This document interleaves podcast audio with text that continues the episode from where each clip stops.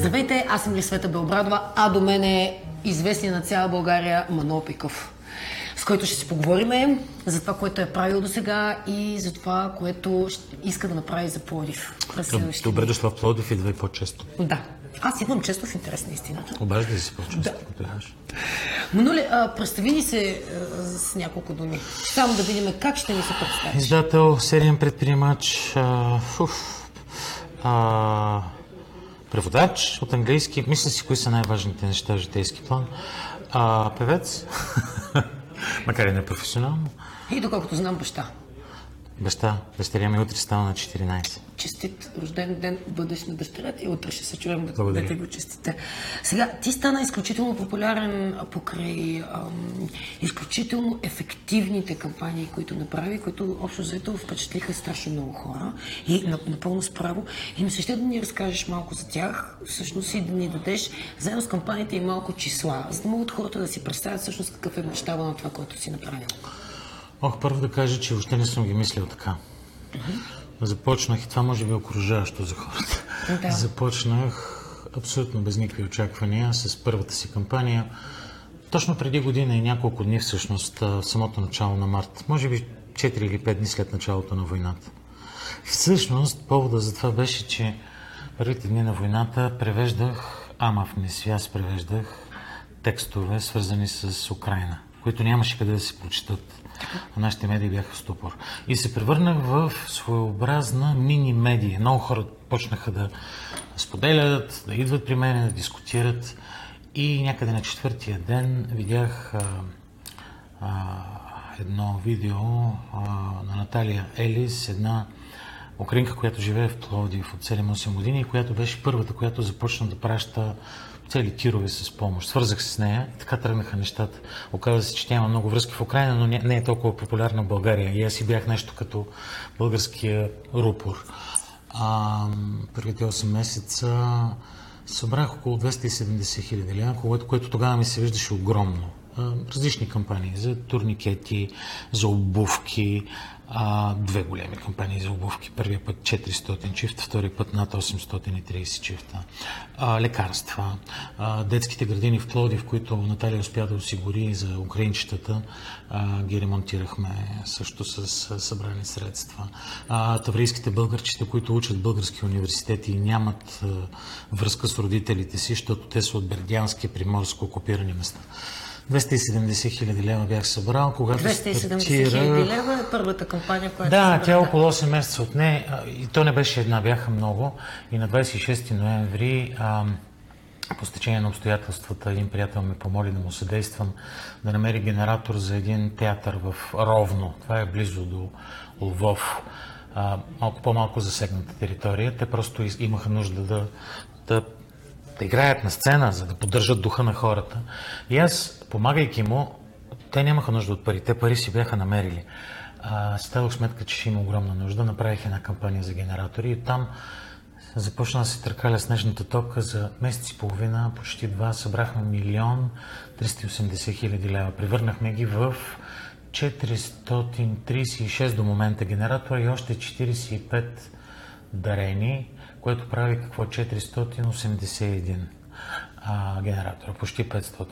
Би ли ни разказал накратко къде отидоха тези генератори? Естествено, не можем да сега да кажем за всичките 481 генератора, къде са отишли по места, но общо взето така, защото имаше всякакви, как да кажа, псевдообвинения, че не сме помагали на българите в Украйна, на бесарабските, украинските българи.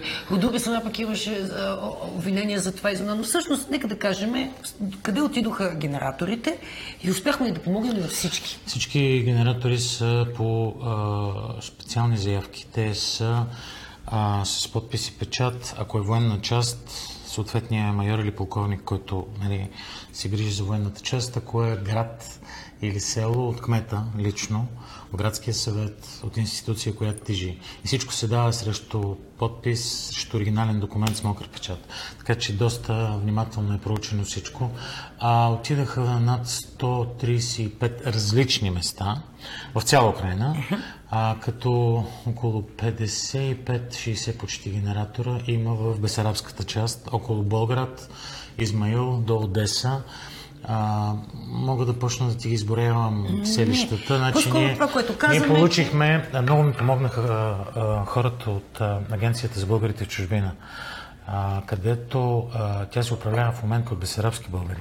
Да, Валерия Радолов и Райна Манджукова са двамата, които ми подбраха списък с належащите нужди на тия села, които ние дори не сме им чували имената. Аз последствие посетих Одеса и Болград, и Чушмели, и тия места. Доста време прекарах и така сърцето ми остана там, но те ми помогнаха. Много е важно да знаеш, че отиват при истински хора, които няма да злоупотребят, защото по време на война има страшно много спекула. Значи най-хубавото и най-лошото излиза у хората. Човек или изоставя всичко и тръгва да помага, или си казва, сега е момента, дай да ударим кьоровата. И така. Така че много беше важно и всъщност това, в което те ми помогнаха, е, че всичко беше прозрачно, всичко беше при нуждаещи се и бяха общо взето детски градини, училища, болници, амбулатории. Детски градини, училища, болници, амбулатории. Тук там е някой клуб на ветерани, някой старчески дом, но абсолютно обществени институции. Практически има само между 8 и 10 генератора, които са отишли при частни лица и те до един са изпратени от конкретни хора за конкретни хора. Аз просто им осигурих транспорта. Разкажи ни малко за третата ти кампания, която всъщност наистина придоби вече грандиозни мащаби. Говоря за толкова кратък период, наистина успяха да съберете много средства за земетресението в Турция. Какво се случи там? Ти вече беше направил много сериозна скорост и просто да ни разкажеш за това. На 6 февруари, когато стана земетресението, аз бях във въздуха. Бяхме на семейна почивка в Исландия и летяхме към Виена. И оттам трябваше да кацнем в София. Всъщност, кацайки във Виена, аз научих детайли. Написах един пост буквално на коляно. Приятелите ме очакаха с куфарите. И въобще не очаквах. Интересното е, че аз всеки път, като правя нова кампания, нямам никакви очаквания. Всеки път си казвам, този път може абсолютно никой да не дари. Независимо, че за предната кампания са дарявали по 1000 души на ден. Въпреки това си казвам, просто подхождам винаги табула раза. Пуснах кампанията, понеже не мога да следя личната си сметка, защото тя се опреснява сутрин и вечер спира да се опреснява, значи от 9 до 5 и после не мога да виждам какво става. Обаче имам втори канал, това е PayPal акаунта ми, откъдето се събират не повече от 15%, между 10 и 15% от всички дарения. До 12 часа вечерта имах 247 дарения през PayPal, което ми показа, че нещата са много сериозни. Реално за седмица успяхме да съберем 1 300 000, грубо 1 290 000, някъде там. Имам огромен списък с неща, които сме купили. Изпратили сме до момента 6 или 7 тира за Сирия и 6 или 7 за Турция и 11 за Сирия. Днеска заминават 9 тира, от които 8 за Сирия, 1 за Турция. Събрахме и страшно много предметни дарения. Значи предметните дарения абсолютно ни отвияха. Това са, може би, над 500 палета, които хора, доброволци, всеки божи ден са събирали, нареждали, разделяли мъжки дрехи, женски дрехи, старо, ново, палатки, спални чували, одеяла, друг тип завивки, чершафи, храна. Всяко нещо се отделя, слага се на палет, стречова се. После ни потрябваха биг бегове. Това са едни големи, огромни чанти, които се събира 1 тон дрехи. И буквално 15 минути след като го поснах, от един от най-големите заводи, както се оказа в Европа, който се намира в Северна България, в Тервел, Ние изпратиха 500 броя напълно безплатно и просто абсолютно невероятно. Начинът, по който хората реагираха, фирми, бизнеси, Съюза на превозвачите ни предоставиха неограничен брой транспортни единици из страната. До Сирия плащаме само горивото. Изобщо, ако трябва да го преброя, върху това 1 300 000, сигурно има още два пъти по толкова във вид на труд, на усилия, на дарени стоки. Как според тебе, и това си говорихме преди разговора, променили ли се българските нагласи? Защо българина променили се след началото на войната в Украина, след това след бедствието в Каравелово и след земетресението в Турция? Всъщност, какво се случи с българските нагласи да се помага? Знаеш ли, аз мисля, че не българина промени се, нашата представа за българина, защото това, което не виждахме, е, че в обществото има една енергия натрупана. Ние винаги сме обвинявали българите, че са цинични, недоверчиви, не вярват на институциите, не обичат да помагат, преклонена главичка себе не я сече, винаги гледаме да сме с течението. Да. Не е така. Как трябва се оказва всъщност? Значи, при мен са дарили до момента за една година над 17 000 души, отделни хора. Не говоря за броя дарения, за броя хора, които са дарили. Да. И това са хора, които са късали от залъка си в много случаи, от подаръците на децата си за Коледа, на жените си. Просто това са суми, които от 1 евро, имах два пъти от един човек 1 евро. Пише човека с много любов, нали, това са ми възможностите. До фондации, които ми се обаждат и дават 30 000 лева. Една фондация два пъти даде по 30 и веднъж 10. Без да искат да им се споменава името. Просто казват, това е за нас най-добрата кампания, която се е случила в България последните години, държим да ви дадем, аз казвам добре, прекрасно. Тоест много широка ножица, но средното дарение е над 100 лева. Това е сериозна сума. Все пак България не е богата държава. Това показва, че хората имат сърце, имат желание да помогнат, готови са да го направят, озрели са. Това показва, че се заражда гражданско общество и това е най-добрата новина, защото държавите, в които всички искат да живеят, те са повечето Западна Европа, но не само, са държави с развито гражданско общество. Те се отличават по това, че дори когато има някакви тежнения, защото историята малко е като махало, нали? Когато има някакви тежнения в посока авторитаризъм, популизъм, гражданското общество е това, което дърпа въжето в обратна посока. И ако няма силно гражданско общество, нещата се изпускат. Нали? Разделението на властите отива на кино, превзема се съдебната власт, както става в България. Така че това показва, че ние все повече се приближаваме към Европа и към цивилизования свят като менталитет, не само като география. И това за мен е страхотната новина и моя личен извод и това, което ме прави особено щастлив. Аз приемам, че тази енергия, която аз успях просто да отпуша и е имало в обществото, и аз всъщност съм малката клечка, която, нали, барутчето на главичката на клечката, която е дала искрата, но можеше да е всеки друг. Въпросът е, че енергията има. Аз не мога да си я измисля. Аз не мога тия хора да ги взема от някъде. Тя ги има. Те са тук. И последно искам да те питам за Пловдив. Ти си кандидат на коалиция Продължаваме промяната Демократична България в Пловдив град с преференция 107. И просто исках да те питам какво имаш да ми кажеш за Пловдив, за твоите приоритети за Пловдив, защото едно е сигурно. Ти знаеш, че има как. И го показва, че има как. Въпросът е да доказва го в национален мащаб. Сега да видим за Пловдив какво виждаш ти като възможност. Първото, което искам да кажа е, че и всъщност това беше една от основните ми лични каузи, докато развивах тази кампания, тези няколко кампании, да покажа, че нещата могат да се правят другояче. В България сме свикнали, като даваме пари за нещо, някъде да отиват в облаците, те изчезват. Без значение дали е за някакви светофарни уредби, дали е за асфалт, дали е за метро, дали е за нещо съвсем друго, за благоустройство, за култура, за образование. Ако вложението е примерно 10 милиона, накрая като преброиш нещата и като огледаш свършеното, ти не можеш да го оцениш и на 2 или 5 максимум, или даже някой път пък и никаква работа не върши. Някой път е с отрицателен знак реалния, като в Пловдив с автобусните табла. 16 милиона дадоха, в момента гледаш 11 минути, 10, 9, 8, 1, оп, пак скочи на 10. Абсолютно непредсказуеми са, няма никаква полза от тях, всъщност те заблуждават хората. В този смисъл опита ми беше да покажа, че може инак.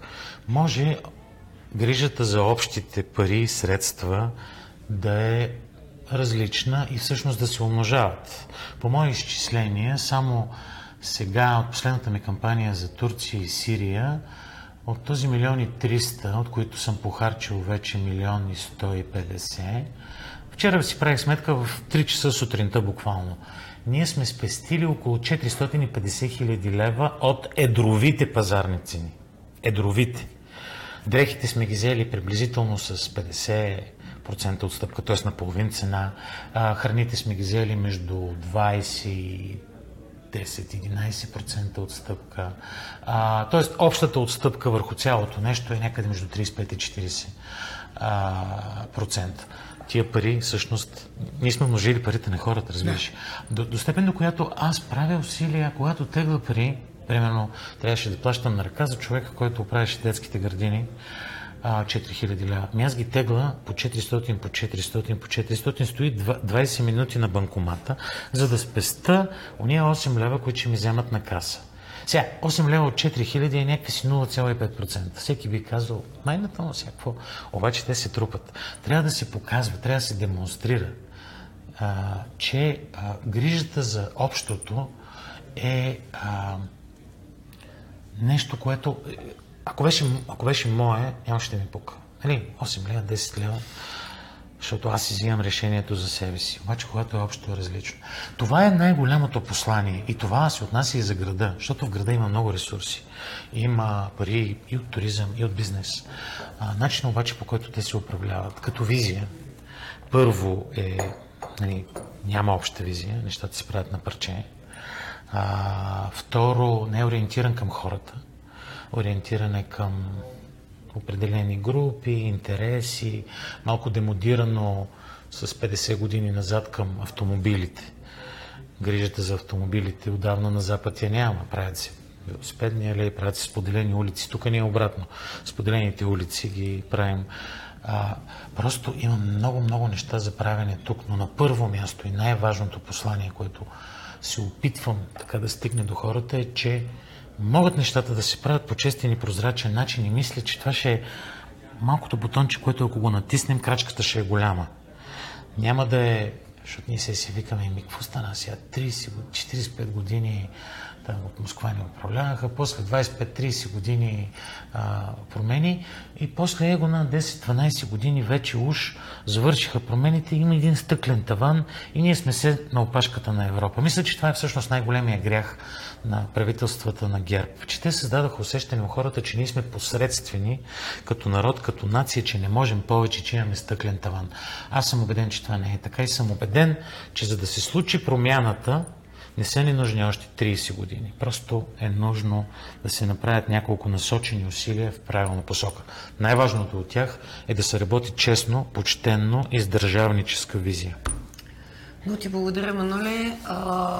За мен беше огромно удоволствие. Аз пак ще си идвам за удоволствие в Пловдив, както винаги съм правила.